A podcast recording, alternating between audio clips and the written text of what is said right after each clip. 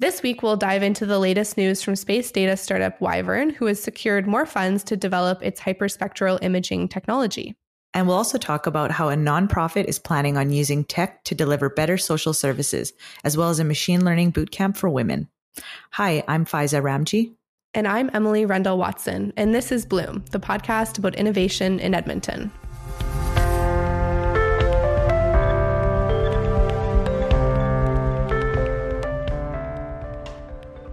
So Wyvern has secured 4 million from Sustainable Development Technology Canada to develop its hyperspectral imaging technology. And it's hoping that the technology in its satellites can help tackle the environmental impact of the country's agriculture sector. So we have two of the co-founders, Callie Lissinna, who is the COO, and Kurtis Broda, VP product, and they're here to tell us how they're going to do that. So essentially what we're going to do is we're going to use small satellites to take pictures of Earth um, every day. And those pictures are going to be different from what you see on Google Maps. Uh, they're images that have a lot more information than what's available today. And they're really tailored towards um, environmental applications. So those images will essentially reveal things that were previously not available to see with kind of today's imagery. A really strong example of this is in agriculture. So we want to understand on a deeper level crop health, understanding where to put nutrients and water, and understanding if we can identify diseases before they become a really big problem. So, in terms of the funding itself, this 4 million, what what is it going to be used for? This 4 million will be spread out over a three year project. And the big end goal is getting our core technology of deployable optics uh, which is an optical technology on those small satellites that enables us to get the data that Kurtis was talking about. We'll actually get that into space on our first satellites with deployable optics using this funding. And we'll also be able to even validate the effectiveness of the satellite data for agriculture applications. And that's why we have so many partners on the project because we want to make sure that the people that are actually using this data in the agriculture sector uh, will find it valuable once we build out our satellite constellation more. So, in terms of how this technology actually works, you know, I was reading a little bit the press release and talking about how innovative the technology is. Can you walk me through a little bit when we talk about hyperspectral imagery, what that is and how it relates to unfolding a telescope in space, which is my understanding what what you're hoping that the satellite that this funding will go towards uh, will do. Yeah. So hyperspectral is uh, can be a daunting word, but it's an advanced imaging technique uh, that collects up to hundreds of different images in different wavelengths. So you can think about a regular digital photo having the red, green, and blue layers that make it up, except with hyperspectral, you'd have hundreds of different layers making up the same image. So you kind of have a three dimensional data block where you have your picture, but then like hundreds of layers of it. This has the power to detect details in the imagery seen that are otherwise invisible. You wouldn't be able to tell that some chemical information in an image is there unless you have all those layers in the image. This is why we can get all sorts of new insights uh, for the agriculture, forestry, environmental sectors um, through hyperspectral. That's kind of what we're making, but how we're making it is with the deployable optics. And this, these are satellite parts. So we have a team of engineers developing deployable optics that will go on these small satellites. And the reason we need it is because you need to collect a lot of light on your satellite to be able to take hyperspectral images. And from a small satellite, you can't collect a lot of light. If you think about the Hubble Space Telescope or the James Webb Space Telescope, for example, those are massive because they need to collect lots of light. And so instead, Wyvern thought, why don't we have um, mirrors unfold off of a really small satellite so we get the economic savings of having a really small satellite, but still are able to capture these high quality hyperspectral images? Yeah, like with the folding technology, like imagine you're going camping in space and you want to bring a chair with you you actually you wouldn't bring like your office chair you'd bring your folding camping chair So it's kind of similar to that. Like you want something that you can really fold up really, really small. And then when you get to your destination, you can unfold it into like the thing that you actually want to use. Okay, so when we think about how that's going to reduce domestic agriculture emissions, which my understanding is the goal, how, how can you can you tell me a little bit more about how it's actually going to tangibly contribute to doing that? Yeah, so there's a few different things we're looking into. So the first thing I'll talk about is fertilizer. So right now, in some applications, uh, you do front load fertilizer it to the beginning of the season and you don't really know what happens to that fertilizer. So there might be a rain event and it may wash away, or it might stick around and you might actually have too much fertilizer uh, in that particular area. So with when it comes to fertilizer, what we want to do is figure out is there an appropriate amount of fertilizer on your field and at what parts of the field is there not enough or more and if we can tell people that, then it's relatively easy to um, provide prescriptions to the, the fertilizer, whatever fertilizer problem is on that field. And by reducing fertilizer use, that actually has a really big effect on GHG emissions since you are directly reducing uh, nitrogen usage in the fields. Um, the second big area is you would expect uh, if you can build these maps of pests and diseases and other like operational factors, you can increase the actual yield per area. So by increasing the amount of stuff you produce, you actually use less. Uh, you would actually reduce GHG emissions on like a per farm basis. When you think about the agriculture industry, and you know how important that is in Alberta. How significant is this in terms of the work that uh, that you'll be doing? Yeah, so what we're targeting, if this if this rolls out, we're really targeting at least a 5% reduction here in Canada from farming itself. Agriculture is a relatively large contributor in Canada to um, GHG emissions. So we're trying to trying to reduce that by about 5%. And this will scale worldwide. That's the hope. So if we can demonstrate it here in Canada, we can also scale that to other countries. Now, it sounds like you'll be using the smart farm at Olds College to test uh, the satellite that you're referring to. How is that going to work? And, and can you talk a little bit about what a smart farm even is? Yeah, so the, the Olds College Smart Farm is really, really cool. They grow crops there and they have 20 to 30, I think maybe even higher than that now, uh, sensors. So they measure everything. So they measure uh, the moisture content, they measure how much was produced, they measure soil chemistry. And that helps us understand if what we're measuring is correct. So we'll be using the smart farm to show that hyperspectral imaging can measure uh, the things that actually have an impact to agricultural operations. So does the satellite actually gets launched and like how does that how do they interact together in terms of the smart farm and and how that testing works? We will be imaging the smart farm uh, about twice a month. So we will be tasking it to to look at the farm as much as we can. So that's after the satellite has launched. And the idea behind that, that is because you know what's actually happening on that farm already and you can control the conditions, et cetera, then. Is that right? Yeah, exactly. Like the like farming is like this hugely complex problem, right? There's so many variables. There's the weather, there's the type of crops you grow, there's the soil. And and the smart farm is one of the few areas where you can actually know a lot of those variables to really like to a scientific degree of accuracy. And and that's that's what we really need to do to to validate that what we're doing is working.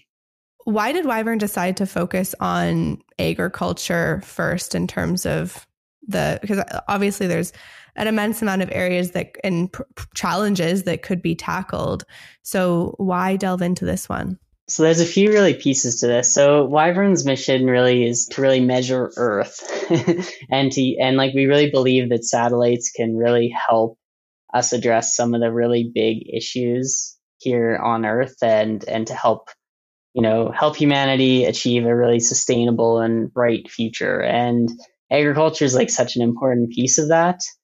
And we felt like this was an area that with the technology we were trying to build that we could we could dive into right away. I think I think it's an area that maybe isn't as like well known like agricultural technology but I, I, I, felt like we all agreed that this was an area that we could we could make an impact in and i think satellites are really uniquely positioned to help this area this is uh, obviously not the first announcement that you've had in, in 2022 um, and builds on the news that you in, had in early January in terms of, um, I think at that time that was about 4.5 uh, million in funding and then also entering Y Combinator. So at the time when I talked to uh, Chris, your CEO, about that news, and he talked about how that funding would go towards launching Wyvern's first three satellites. Is this satellite uh, Dragon Eye that's going to be tackling some of these domestic agriculture challenges? Is that part of one of these first three satellites, or is that separate? The Dragon Eye satellite that's mentioned. Uh, as a part of our SDTC project is a more advanced generation of Wyvern satellites that'll be launching a bit later the three satellites mentioned in conjunction with our our equity raise and our, our seed round those three satellites are our very first kind of preliminary proof of concept ones. So they are not flying the same advanced optical technology as the dragon eye. Okay so when will when will those three be launched versus dragon eye they're going to be launched. We're looking at a time frame of about a year until we're in space. So 2022 is going to be a really big year for us um, as we we're getting really close to finally actually being in space. And so when will the will the Dragon Eye also be launching in 2022 then? No, the more advanced Dragon Eye satellite won't be launching uh, until 2023 at the earliest. And so will you be able to pull some of the insights from those first three and then build on on what you learn as you look forward to to that one in uh, obviously next year, I guess? Yeah, absolutely. All around the board. From our first three satellites, we're going to learn so much about not only uh, what our customers think of our data and how we can improve the data sets to be more useful for the applications we're targeting, but also just about satellite operations and um, how we can improve the like engineering wise on future generations of satellites. In terms of the long term vision for Wyvern, Kurtis, maybe do you want to talk a little bit about what that is and, and how you're hoping to build on not only this early success in 2022, but also what's to come for the rest of the year. Yeah, so this, we don't want to, this is really the start of Wyvern, I think. Uh, we want to continue building satellites that can help solve problems here on Earth. So we want to continue to expand our constellation. We want to provide data to not only agriculture, but other markets like um, environmental consulting, looking into oil and gas, understanding environmental remediation with um, with those clients, and like continuing to to build that first generation, and then building ultimately a constellation of many tens or even hundreds of satellites uh, that will be able to image parts of the Earth every day. And so, obviously, starting with agriculture in terms of the more advanced satellite, but what are some of the other applications that you'll be looking to next? I think we're we're going to really take a hard look into to mining and oil and gas. So uh, we want to understand: is there the ability to better understand mineral deposits uh, in mining? Is there ways we can understand some of the environmental can we can we help oil and gas address some of its sustainability issues by better mapping either um, GHG emissions or some of the vegetation issues that that occur there? And and we want to keep building on the agriculture case. So as we build out the more advanced satellites we will look at adding more and more capabilities beyond even just crop stress. Like we want to look at uh, moisture monitoring, and we want to keep building out more data use cases as we build more capabilities into the satellite. How much do you credit your ability to be innovative in this space with um, the history that you all have with each other? Because I think, you know, Wyvern has a pretty unique origin story in terms of how the co founders met, which maybe you can speak to a little bit as well, uh, in how important that has been for your success so far. Wyvern does have a very unique origin story in that the the founders tackled this huge challenge, I like to say against the odds, because building a satellite in Alberta when, you know, our CEO, Chris Robson, was talking about doing that in, you know, 2013, I think uh, a lot of eyebrows were raised, like, good luck, because um, it had never been done here before. And so we have a team of people that has shown that we can do things that have never been done before. And also with four co-founders obviously it's important that we get along well and have really high trust relationships and we're fortunate to have built those up entirely before we got to wyvern because we had worked with one another in such demanding environments before.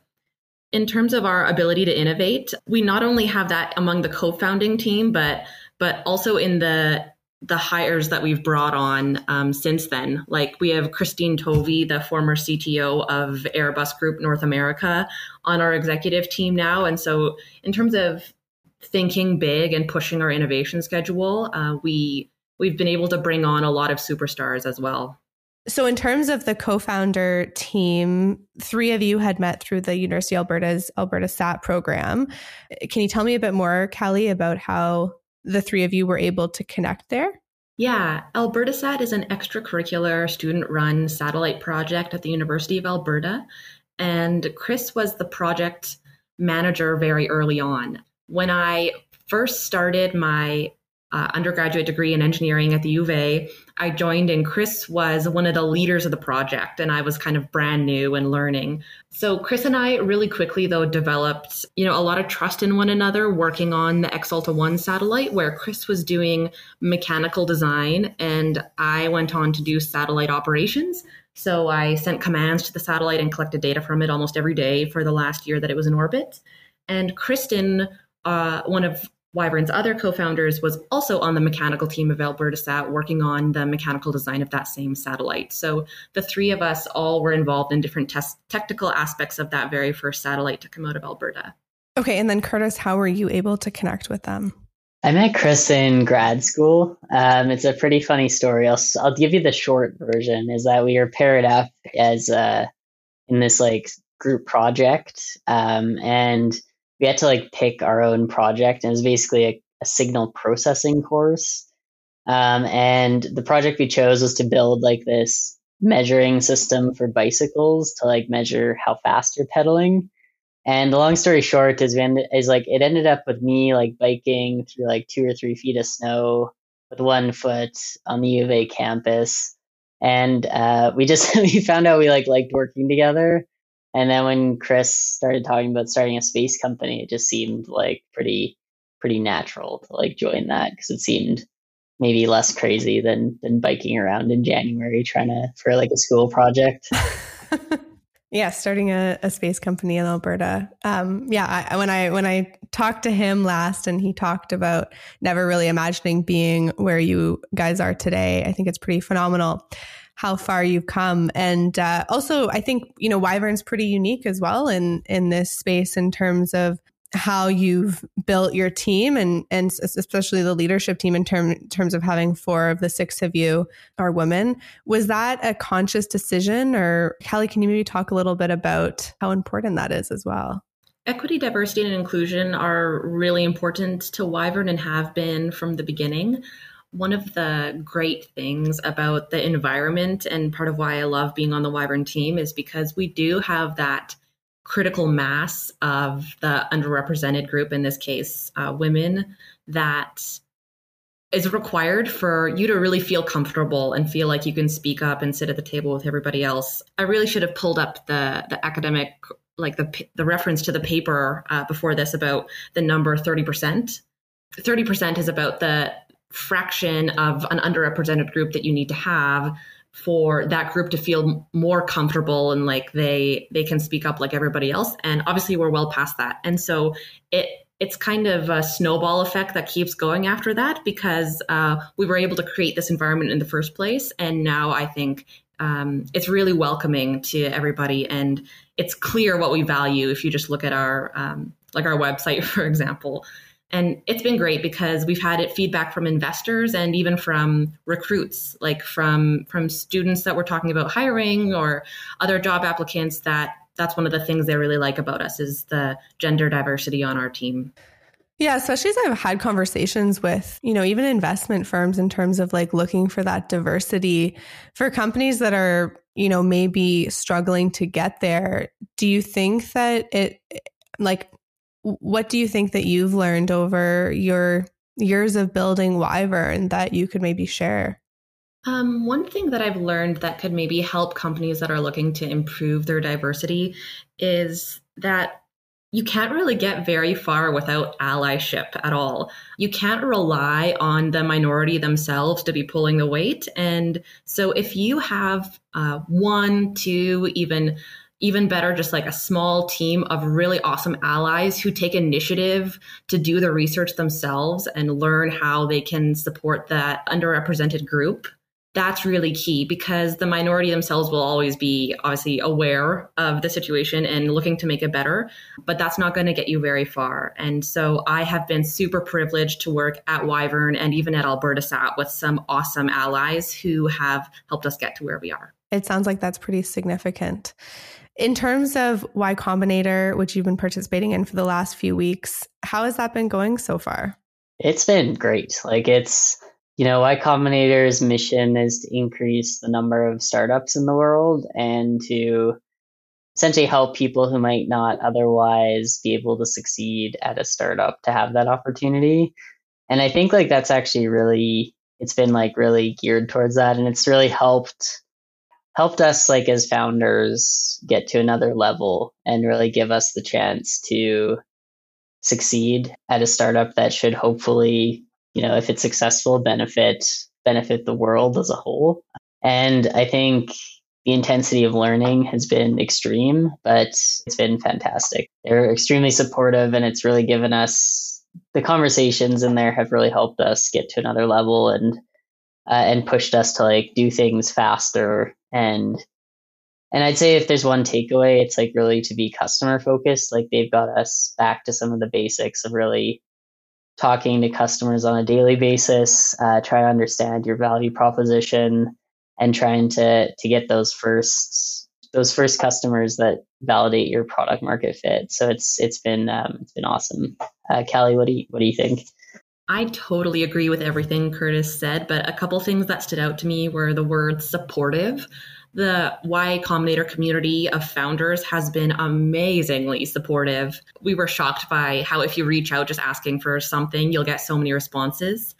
And uh, another thing that stood out was um, that it's pushed us to go faster, which we're surrounded in Y Combinator sometimes by software companies. Um, there's a lot of B2B SaaS companies, and we get jealous looking at how quickly they can roll out a product or um, how, how little capital it takes to roll out a product. Uh, with space hardware, we're facing a completely different set of challenges and risks, but thankfully there's also a lot of support at Y Combinator from other hard tech companies, and it just just means our jaws drop sometimes when the companies that we're working with are surrounded by talk about building and deploying an entirely new product in a few weeks. that just doesn't exist in in space hardware companies. So that's been eye opening, and um, also has has showed us, kind of inspired us to see how we can maybe try to move a little faster. When you say facing an entirely different set of challenges and risks, like what are some of those challenges? With space hardware companies, it's just so capital intensive. Um, you need so much capital upfront to even get your first product uh, out to market. And so you need to be creative with how you uh, structure your product roadmap and your sales process and um, kind of think about how you can get really the minimum viable product out there because you can't build the, the satellite that you really want to build. You know, the engineer inside all the co-founders wants to build the big fancy satellite, but yeah, just how capital intensive it is to get that minimum viable product up makes introduces a lot of challenges for any deep tech company. So the the funding that was announced last month and then this most recent funding will will be very valuable then. Yes.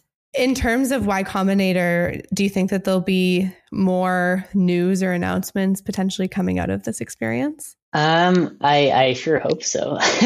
y Combinator is an accelerator, and I'm hoping you know like we are moving faster than we ever have been before, and I'm hoping that some of the work we we do in the next two months will result in some like really big milestones, especially around like customers and and some of our products we want to demonstrate with clients over the next year. Can't guarantee anything, but I'm hoping there's some big announcements like early this summer. Before I let you go, when you think about all that you've done over the last couple of years in terms of building Wyvern, can you each maybe just share why this is important to each of you and why you want to do this work? That's a great question. Um, I like I feel pretty grateful that to have the opportunity to like build like a, such a really interesting company to be honest like it's it's like really a privilege to start a startup and like get this far for wyvern in particular like building a company that could actually have like a really big impact on the world like in a positive way like if we could actually reduce ghg emissions by 5% in agriculture like that's like that's a huge win for like on like so many levels and that's like what really motivates me like i I think technology can help us solve some of our biggest challenges. And to be part of that is just super exciting. And like it just keeps me motivated because, like, I know, like, when things get hard, like, if we can do this, like, it could have a big impact. And if we don't do it, like, how long will it be until somebody else does this, right? Like, somebody needs to do this. And like, let's, let's do it fast and try to, like, have that big, that big ability to you know help people manage their crops better or or help manage their farms better. Like that's just a really important problem that needs to be solved. I think like on a personal level just like really motivated by trying to help uh, climate change be be mitigated. And callie? I'm doing this for a lot of the same reasons as kurtis uh, hopefully unsurprisingly. But uh, one thing I wanted to add that really keeps me going on a regular basis is that I think Wyvern is the right team to tackle this challenge. Kurtis was talking about how somebody needs to do this, somebody needs to make this technology that can contribute to solving the climate crisis, and it's going to provide a big step change in um, our ability to monitor what's going on on Earth. That totally resonates with me. And I think that when I look at Chris Robson's vision and Kurtis's drive and Kristen, our third co founder's technical prowess in being an expert in satellite optical systems. The four of us are the right people to be tackling this specific challenge. You can maybe call it uh, founder product fit if you want. so I have a lot of faith in this team. I love working with these people, and I think we're the right people to be solving this problem. Well, thank you both very much for your time. Thanks, Emily. It's really fun. Thank you. This was great.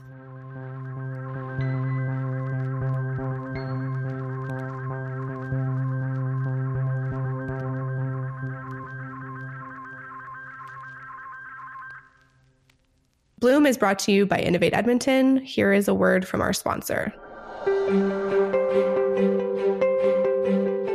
At Innovate Edmonton, we are elevating our city as a global capital of innovation, a thriving center of inspiration, ingenuity, and growth. Our role is to empower you as local innovators, connecting you to capital and customers, helping you to achieve your goals and make a global impact. We're supporting career defining jobs for a rapidly changing world where companies, consumers, and investors are looking for a triple bottom line of people, planet, and prosperity. When global investment looks at Edmonton, we can demonstrate an innovation ecosystem working in harmony with healthy access to capital, collaborative communities, and a competitive spirit. Go to innovateedmonton.com today to learn how to accelerate your business. The Islamic Family and Social Services Association has hired Raj Rajakumar, the co founder of Spontivly, to be their new product manager. And this is a brand new job that they've created to lead the development of two apps that's going to help the nonprofit better deliver on social services. And I thought this was really unique because it's a real move beyond the usual way that charities think about doing their work. So I talked to Omar Yaqub, the organization's servant of servants, which is equivalent to an executive director. And he told me that oftentimes we get into work and we get caught up in the things that we need to do. And sometimes it's those things that we need to do that take us away from the impact we initially want to have.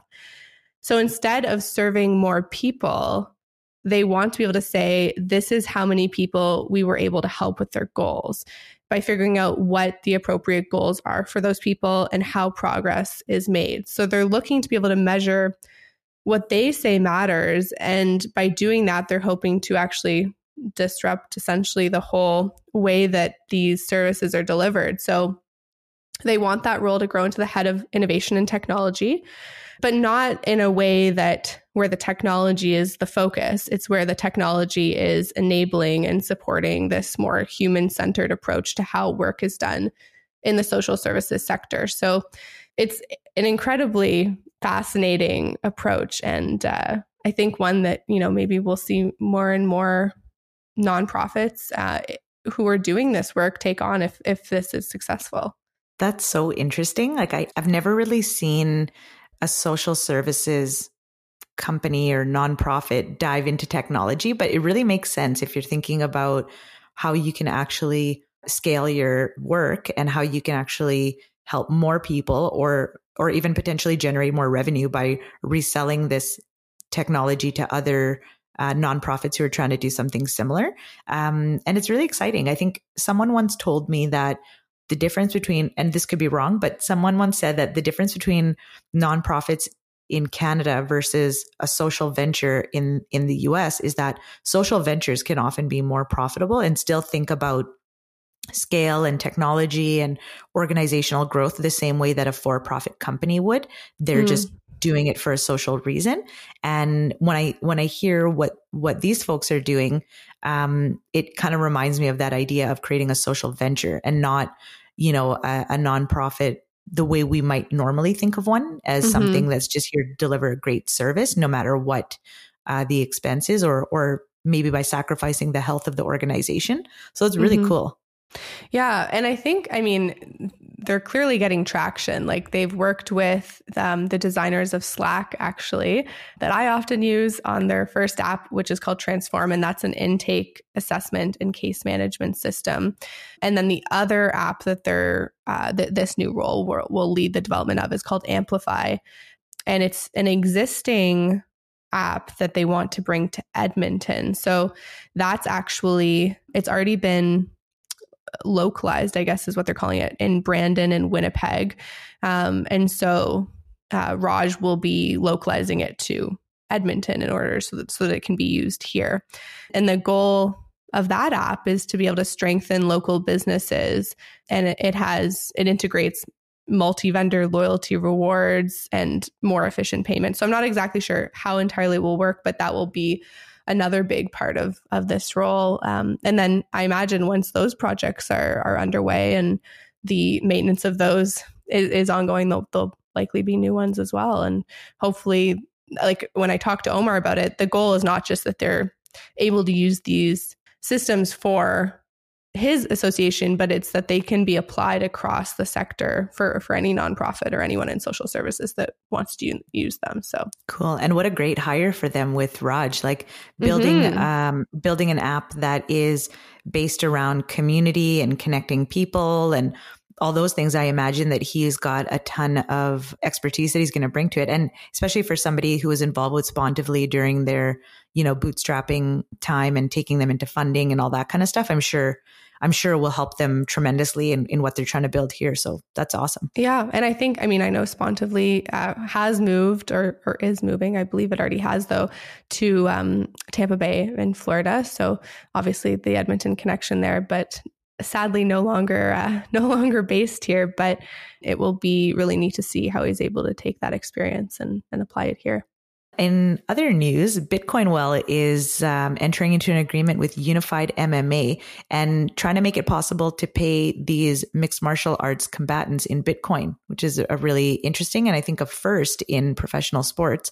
And so when when Adam talked about this in a press release, he said that Unified MMA offering their fighters the option to be paid in Bitcoin is absolutely game changing, and that giving athletes the ability to put a portion of their purse into Bitcoin directly with absolutely no hassle is a perk that is building momentum in the professional sports industry. And to go along with that, Bitcoin Well is going to be the title sponsor for Unified 43 on March 4th at the River Cree Resort and Casino in Enoch.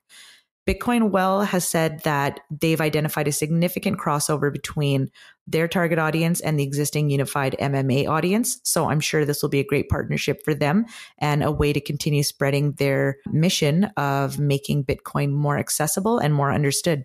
You know, I'm so curious to know what, like, why, why there's this crossover between Bitcoin's target audience and the unified MMA audience. Like, what, why, you know, like, what is the, it's fascinating. And, like, uh, you know, I think great to see that in terms of that innovation, in terms of being able to pay their fighters uh, to have that option to pay their fighters that way but i am really curious about what the what the crossover is or how they even got to the point of identifying identifying that there was a crossover there. Well, I wonder if it's just because Bitcoin right now is also quite a male heavy industry. Um, mm. And I know there's a lot of work being done to get more women uh, to be involved in crypto in general and blockchain and all that stuff. And so I wonder if it's just as simple as that is like Bitcoin is largely dominated by adult males, and so is MMA. Um, mm-hmm. I don't mm-hmm. know. It, it could just be that simple, but uh, it's an interesting one. Definitely, I think paying your your athletes in Bitcoin is cool because it takes away some of the currency risk. From what I understand, like you could pay everyone in um, kind of the same currency, regardless of where they come from, and without having to tie it to like a U.S. dollar or a Canadian dollar or whatever. But beyond that, I I'm curious to see what advantage that gives these combatants if, if that's an advantage over how other athletes are paid or or what kind of what makes that compelling for them. Yeah i think it'll be intriguing to see if this is something that grows and even playing paying nhl players for example with bitcoin um, in the future.